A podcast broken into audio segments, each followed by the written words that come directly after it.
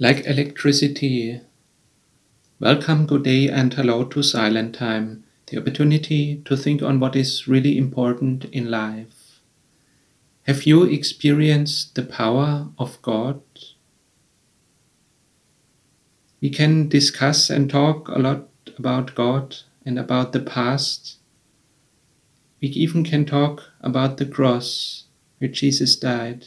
But if we only regard it as something that happened in the past, then it would not be relevant for us. Then it has not much use.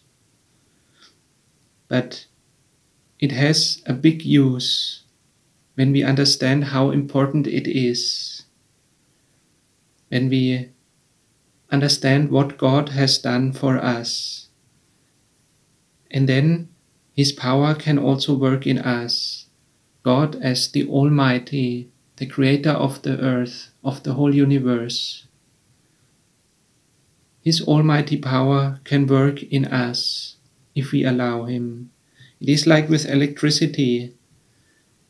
The power is there and it can change a lot of things. It ha- can have a lot of impact, but only if we allow it. If we put the cables to the bulb and turn the switch on, then it can shine. But if we don't turn the switch on, it will remain dark.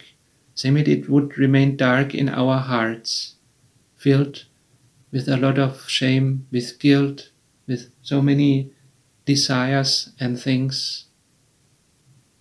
But if we turn on, if we allow Jesus to come in, like the bulb can lighten up the room, and if we allow Jesus to come in, he will make everything clean and bright. 1 Corinthians 1 verse 18 For the message about Christ's death on the cross is nonsense to those who are being lost, but for us who are being saved, it is God's power. The scripture says, I will destroy the wisdom of the wise and set aside the understanding of the scholars. So then, where does that leave the wise and the scholars or the skillful debaters of this world? God has shown that this world's wisdom is foolishness. But for us who are being saved, the message about the cross is God's power. Lord, we thank you for that power and we ask for forgiveness where we do not receive it where we do not want it, where we walk away from you, where we keep our hearts in darkness.